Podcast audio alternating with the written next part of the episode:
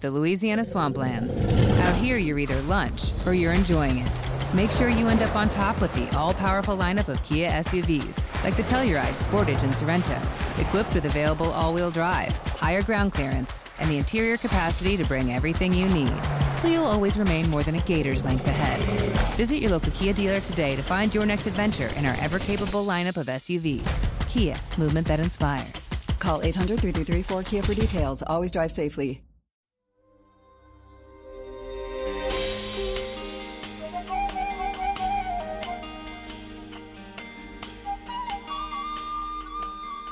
Benvenuti all'episodio numero sedici dello Psiconauta, il podcast di Valerio Rosso sulla psichiatria e dei suoi rapporti con il pensiero scientifico, artistico ed umanistico.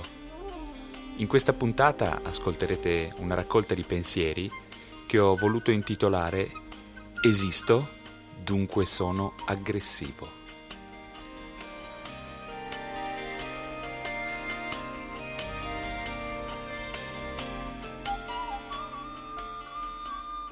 L'aggressività patologica fa parte di qualsiasi nevrosi. Questa aggressività può essere evidente, dichiarata, ma può anche essere latente, invisibile e ricoperta da una serie di camuffamenti. E l'aggressività nella vita quotidiana? Quando è normale? Quando è anormale? E quali possono essere gli effetti dell'aggressività sulla nostra esistenza? Esistere implica l'affermazione di noi stessi. In questo caso l'aggressività è normale. Questa aggressività non colpisce a casaccio, non sputa, possiamo dire, fuoco. Essa è l'espressione di tutte quelle tendenze attive dell'essere umano che tenta di imporsi sulla natura. Aggressivi? Voi lo siete aprendo semplicemente una porta da un certo punto di vista, poiché dovete imporre la vostra decisione a un oggetto inerme, che è appunto la porta. Ma l'aggressività diventa patologica se, quando la porta, cigola o resiste e si oppone al vostro tentativo. Quindi potete sferrarle un calcio trattandola come una lurida porta che si oppone al vostro desiderio. Ed è ciò che fanno milioni di adulti in miliardi di azioni quotidiane. L'aggressività normale è l'espressione di ogni tendenza attiva volta verso l'esterno. L'aggressività anormale, invece, possiede un carattere distruttore, ostile, eh, è praticamente basata sempre sulla paura, come quella, ad esempio, dell'animale messo alle strette. Ma che caleidoscopio di possibilità, quindi, che abbiamo nel manifestarsi dell'aggressività? Per esempio, si può avere paura ed esagerare per imporsi in, seguendo questo genere di paura. Facendo questo si sfugge alla paura da un certo punto di vista e dunque un'aggressività diventa in questo caso anormale. Ma si può apparire sempre non aggressivi, si può apparire estremamente cortesi, rispettosi degli altri e nascondere in questa maniera una quantità enorme di aggressività inconscia. Un caso tipo può essere quello di un adolescente maltrattato da un genitore tirannico e che non, eh, osando liber- ribellarsi, reprime la sua aggressività e diventa o molto saggio o molto sottomesso. Dovremmo passare in revisione le aggressività patologiche che si riscontrano in clinica. Quella dei paranoici, degli erotomani, degli alcolizzati, di alcune persone che hanno ad esempio malattie croniche, gli epilettici. Dovremmo parlare anche delle aggressività costituzionali e quindi da un certo punto di vista normali, quelle dei temperamenti violenti, impulsivi e quelle, esagerando e portando quasi al paradosso, di certe razze, di certe culture. Ma la cosa più saggia è di rimanere nel nostro quadro, per non confondere delle piste già abbastanza numerose e complicate. Se una vacca sente una mosca solleticarle il dorso, cosa fa? Dà un colpo di coda aggressivo. Perché? Per eliminare la mosca. Uccide o no la mosca? Poco importa la vacca. Essa vuole semplicemente togliersi il pensiero della mosca, mandarla via, sia che la uccida oppure no. Il suo gesto è istintivo, nella sua aggressività. È una difesa pura e semplice. Ma perché vuole eliminare la mosca? Perché la mosca la disturba.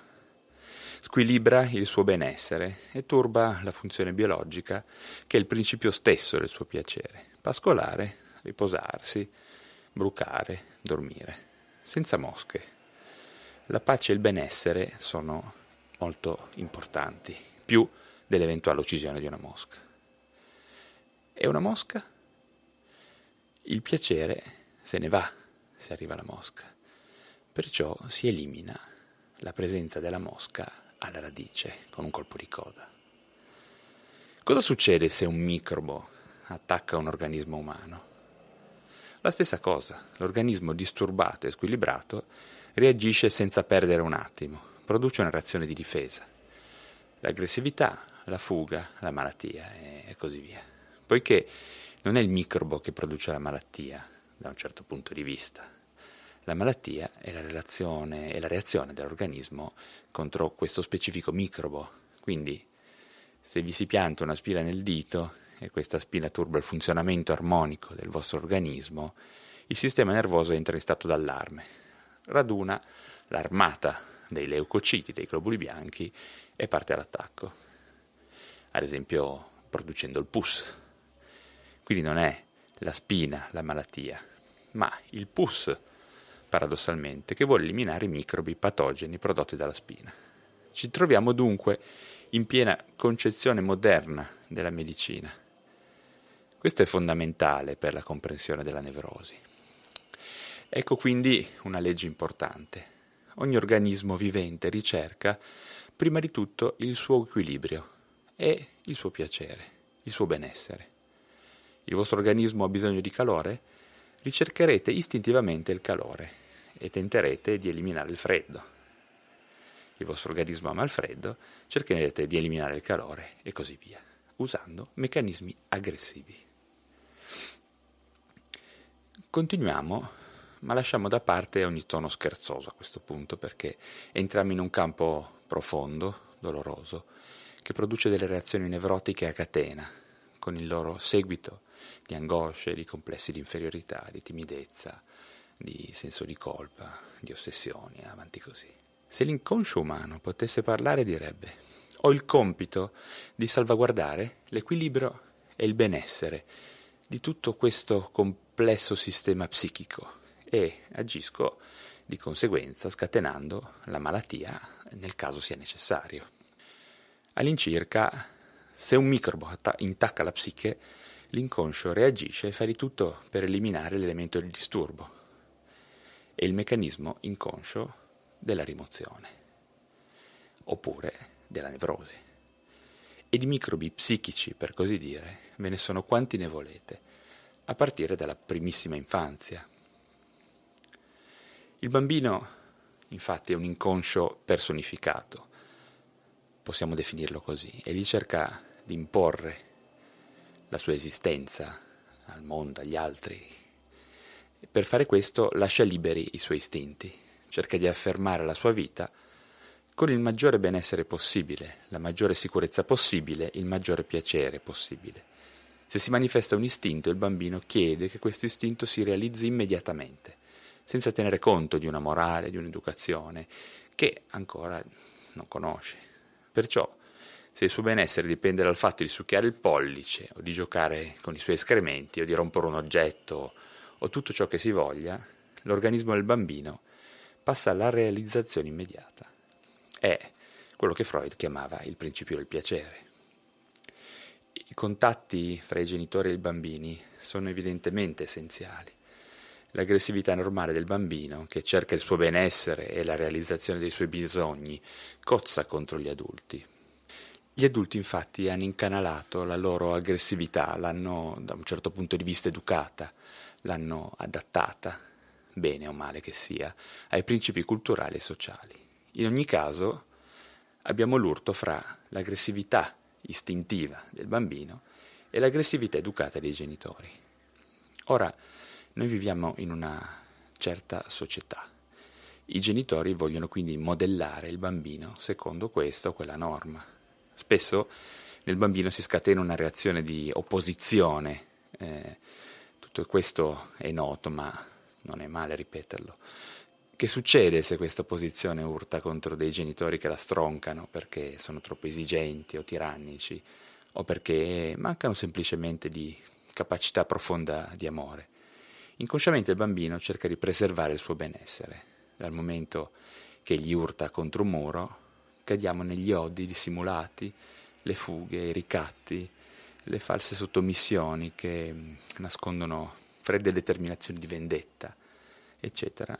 Ma noi vi troviamo soprattutto le rimozioni, ed è soprattutto qui che si vuole arrivare, dato che questo è molto importante, dalla più tenera età, quindi dall'infanzia iniziale sino alla vecchiaia. Prendiamo dei casi comuni, ma cerchiamo di spingerli fino al paradosso. Immaginiamo ad esempio un bambino al quale, dopo diversi anni di vita felice, nasca un fratellino. Supponiamo, a questo punto, che i genitori respingano totalmente il loro figlio maggiore, non lo guardino più, non gli diano più da mangiare, non si occupino più di lui. Questo è a esclusivo vantaggio del fratello più piccolo, del, del nuovo nato. Cosa accade quindi nel bambino maggiore, consciamente e inconsciamente? È evidente che soffrirà mille sofferenze, sarà totalmente privato dell'amore e del benessere eh, che è legato, eh, quindi odierà suo fratello. Ed è, da un certo punto di vista, naturale. Penserà, se mio fratello non ci fosse, beneficerei ancora dell'amore dei miei genitori e conserverei quindi i, tutti i miei diritti che ora mi sono stati tolti e la mia sicurezza. Ricordiamoci del colpo di coda della vacca a cui facevamo accenno prima per eliminare la mosca, e ritorniamo quindi a questo figlio, diciamo il primogenito. Il ragazzo perde l'equilibrio interiore poiché è profondamente turbato, quindi il suo inconscio cerca di ristabilire l'equilibrio, ma l'inconscio va sempre dritto alla meta, prende la prima soluzione che capita da un certo punto di vista, e in questo caso si tratta di eliminare l'elemento di disturbo, il fratellino.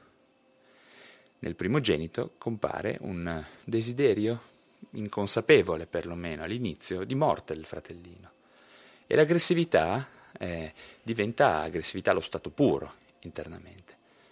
Questo desiderio aggressivo e inconscio si scontra però con la morale cosciente del bambino, anche se piccolo. Quindi l'urto fra conscio e l'inconscio è qualcosa di importante, quindi si instaura una potente contraddizione. Cosa ne risulta? Avremo almeno tre elementi: l'angoscia dovuta a questa contraddizione, agli impulsi inconsci che tentano di aprirsi una strada verso la coscienza, la consapevolezza; il senso di colpa dovuto a questi impulsi inconsci, ma solo... There's always something new and exciting happening in Montgomery County, Maryland. Join podcaster and business leader Kelly Leonard and me, Bob Levy, on another episode of Something to Talk About, where we speak with industry leaders making an impact in our county. Appena avvertibili dal, dal bimbo, dal ragazzino, e poi la rimozione. Gli impulsi inconsci di morte urtano contro la morale e verranno spietatamente rimossi verso il punto di partenza, cioè ributtati nell'inconscio. Cosa farà quindi questo bambino? Cosa gli accadrà? Vi sono molte possibilità, che del resto eh, si presentano sempre nei casi dell'aggressività. L'aggressività è semplice nella sua natura, ma complicata poi nella sua manifestazione.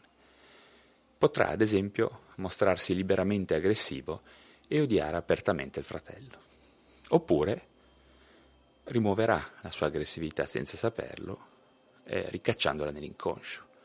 Una rimozione è sempre per definizione inconscia. O ancora, la sua aggressività, poiché provoca un senso di colpa troppo grande, si andrà camuffando, che questo è il caso più psicoanaliticamente rilevante. Cioè il ragazzo diventerà estremamente gentile verso il fratello. Perché? Perché sentendosi colpevole di quell'impulso di morte cercherà di farsi perdonare. Tutto questo sempre inconsciamente. Ancora ci potrà essere il caso in cui il fratello avrà eh, per il fratellino, una tensione estrema. Cercherà di fargli evitare il minimo guaio, il minimo incidente. Ipocrisia? Niente affatto. Lo farà perché inconsciamente si considera colpevole di tutto ciò che potrebbe accadere al fratello, dal momento che sempre inconsciamente gli augura il peggio, cioè la sua morte. Si comporterà quindi come il migliore fratello del mondo e con la più assoluta buona fede, adducendo delle giustificazioni. Bisogna perdonare, mio fratello non ne ha colpa, i miei genitori non sanno il male che mi fanno, io li perdono, eccetera. Inutile dire che queste giustificazioni non corrispondono affatto alla realtà e che le reazioni psichiche poi sono molto più complesse, eh, più pericolose e spesso miscelate fra di loro. In tutto questo vediamo l'inconscio seguire la sua legge, cioè ristabilire l'equilibrio eliminando le circostanze che lo disturbano e senza preoccuparsi, diciamo, di aspetti morali che di fatto non appartengono all'inconscio. Esattamente come dicevamo prima, come accade quando il pus tenta di eliminare il microbo. Ma in questo caso il ragazzo si sente colpevole per avere dentro di sé questo pus di cui ignora l'esistenza. Sono comuni questi inconsci impulsi distruttivi. Quest- quante persone eh, si uccidono o uccidono inconsciamente? Ecco ciò che dicono, che possono dire alcune persone. Quando mio padre picchiava mia sorella, io gioivo, perché lei mi aveva sempre schiacciato col suo disprezzo. Oppure, un giorno mio padre si era spezzato una gamba ed io mi odiavo perché ne ero contento, ma lui mi umiliava talmente che cos'altro potevo fare. Un'altra affermazione. Mia madre era così incomprensiva e ostinata che un giorno ho nascosto tutti i suoi gioielli, le ho portato via e distrutto ciò a cui essa teneva di più. Un'altra ancora di queste affermazioni: quando acquisto un rosso per le labbra, sono spinta a sceglierlo del tono più aggressivo. Penso a mia madre che mi annientava con la sua volontà e mi rimproverava violentemente se tentavo di essere graziosa. Adesso ho quaranta anni, ma quando compro un rossetto mi dico sempre: la farà arrabbiare. È troppo spudorato, così imparerà, non oserà più dirmi niente, che vada al diavolo una volta per tutte. Eh, di queste affermazioni ne potremmo citare in continuazione a lungo. Un, qualunque psicoterapeuta che ha un'attività clinica di un certo rilievo ne ha una grossissima, un grossissimo repertorio. Che cosa significano in sostanza però queste parole in apparenza diverse l'una dalle altre? Esse brulicano di impulsi di morte, inconsapevoli, inconsci. L'azione che compie il soggetto tende a eliminare chi perturba il, il suo benessere, ma l'impulso di morte, istintivo, è camuffato dalla morale e sostituito con un'azione più benigna. Eh, possiamo tradurre le frasi che abbiamo detto in precedenza: il fratello gioisce coscientemente, ma inconsciamente dice a se stesso: se l'uccidesse una buona volta. Oppure eh, nel caso dell'affermazione del, della persona che ha nascosto i gioielli, questa persona uccide simbolicamente la madre, frantumando i suoi gioielli, eh, e così via. Ma ripetiamo che l'impulso di morte è sempre inconscio, perlomeno nella maggior parte dei casi, e di conseguenza eh, al di fuori della morale. È una reazione istintiva dell'organismo perturbato. Tuttavia, eh, può provocare automaticamente un senso di colpa, perché avviene sempre il conflitto fra l'inconscio e la morale, eh, che Freud chiamerebbe il superio. Ripetendosi inconsciamente per anni, tale impulso può sfociare nelle nevrosi profonde. Per esempio, può essere il caso di un adulto che è stato allevato da un genitore dispotico, che si è ritrovato poi ad odiare. Come si vede, se dovessimo formare una pila di tutti questi impulsi di morte espressi dall'inconscio umano, essa risulterebbe così alta da toccare il cielo. E, e chi sono le vittime della collera dell'inconscio? Tutti quelli che opprimono, tiranneggiano, umiliano, che fanno nascere un complesso di inferiorità, che spersonalizzano. e anche considerando solo certi educatori otteniamo già un bel numero, fra appunto maestri, educatori, genitori, figure, figure simili genitoriali. Essere aggressivo significa dunque eliminare ciò che disturba o ciò che fa paura, che è poi la stessa cosa. Può essere banale, gridare per aver ragione e perché l'altro abbia torto, picchiare qualcuno perché domanda grazia, picchiare per punirlo, fulminare qualcuno con lo sguardo, eccetera. Può essere più complicato, eh, quindi può essere perfettamente diventare perfettamente educati e gentili, mentre l'intimo della personalità è ricolmo di un'aggressività che è proprio l'opposto di questa gentilezza estrema. Oppure essere ossessionati davanti a una persona perché inconsciamente si desidera la sua morte e se ne prova un senso di colpa, mentre invece poi si ostentano modi ipercompiacenti, gentili, sorrisi. Tutto questo in un contesto che, visto dall'esterno, sembra evidentemente e spesso troppo recitato. L'aggressività può avere degli aspetti quindi chiaramente palesi e degli aspetti mascherati. Possiamo dire soprattutto mascherati. Esaminiamo alcuni casi più comuni. Si dice che l'aggressività è patologica, temporaneamente o in permanenza, quando, ad esempio, rappresenta un rifugio contro una forma qualsiasi di paura, oppure quando procura l'angoscia, perché il soggetto si sente colpevole per essere stato malvagio, o ancora è un atteggiamento più o meno permanente, il soggetto è quasi sempre aggressivo, cristallizzato in una posizione d'attacco che non riesce a farne a meno, insomma è costantemente aggressivo. Questi non sono che dei criteri di carattere generale intorno ai quali possono gravitare centinaia di altre forme eh, più sottili, ma essi lasciano, a mio parere, già intravedere l'enorme quantità di gente aggressiva, in maniera manifesta o meno, spinta all'aggressività eh, dalla paura, in maniera consapevole o inconsapevole. Vedremo eh, ancora che l'importantissimo, quanto è importante il problema dell'aggressività rimossa dal bambino come conseguenza di certi tipi di educazioni e che può dare adito in maniera decisamente inesorabile al senso profondo di colpa, poi l'angoscia, la paralisi della spontaneità, eh, senza dubbio alla nevrosi, che è poi la via finale comune di questi sentimenti. L'aggressività palese.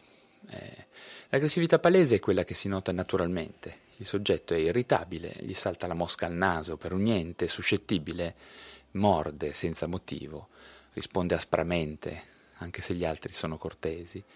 Vuole sempre aver ragione, possiede un carattere fermo, sì, lui dice così perlomeno, che dice sempre quello che, che pensa, opprime gli altri, di preferenza i suoi dipendenti, con i quali può urlare e diciamo, mettere in atto forti rimproveri.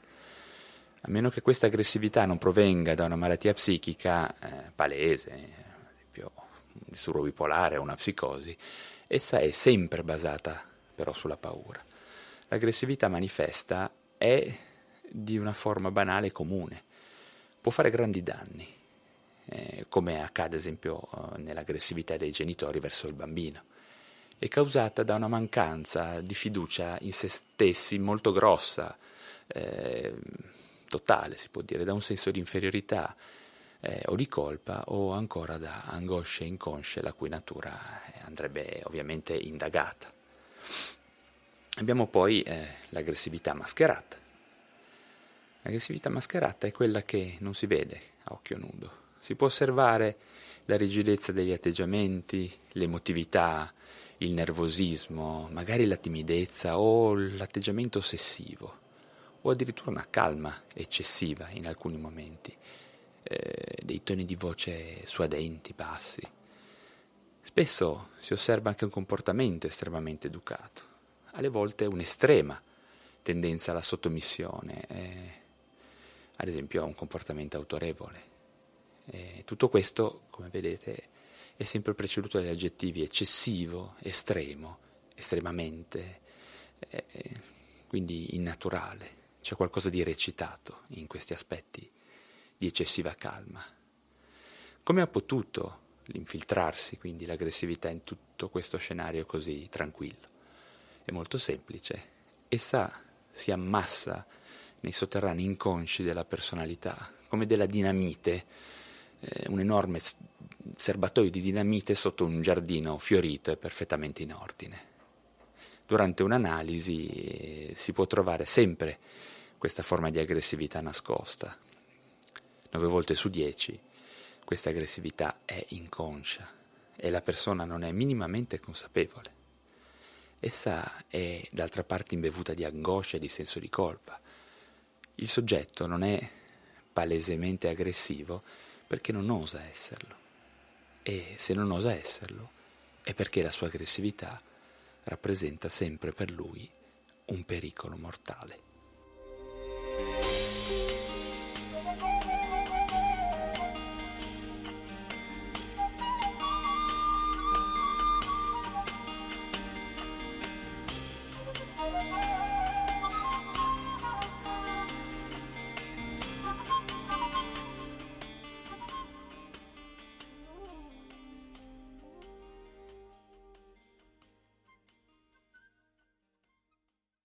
Hey students, got a lot on your plate getting ready for homecoming? Shipt is here to help. So you know, Shipt can connect you with a personal shopper who will same day deliver all homecoming must-haves. Burgers, chips, plates, drinks. Your shopper with Shipt will get all that and more from your favorite local stores, so you can enjoy tailgating. Shipt, delight in every delivery. Check out shipt.com slash student today for more info. That's S H I P T dot com slash student.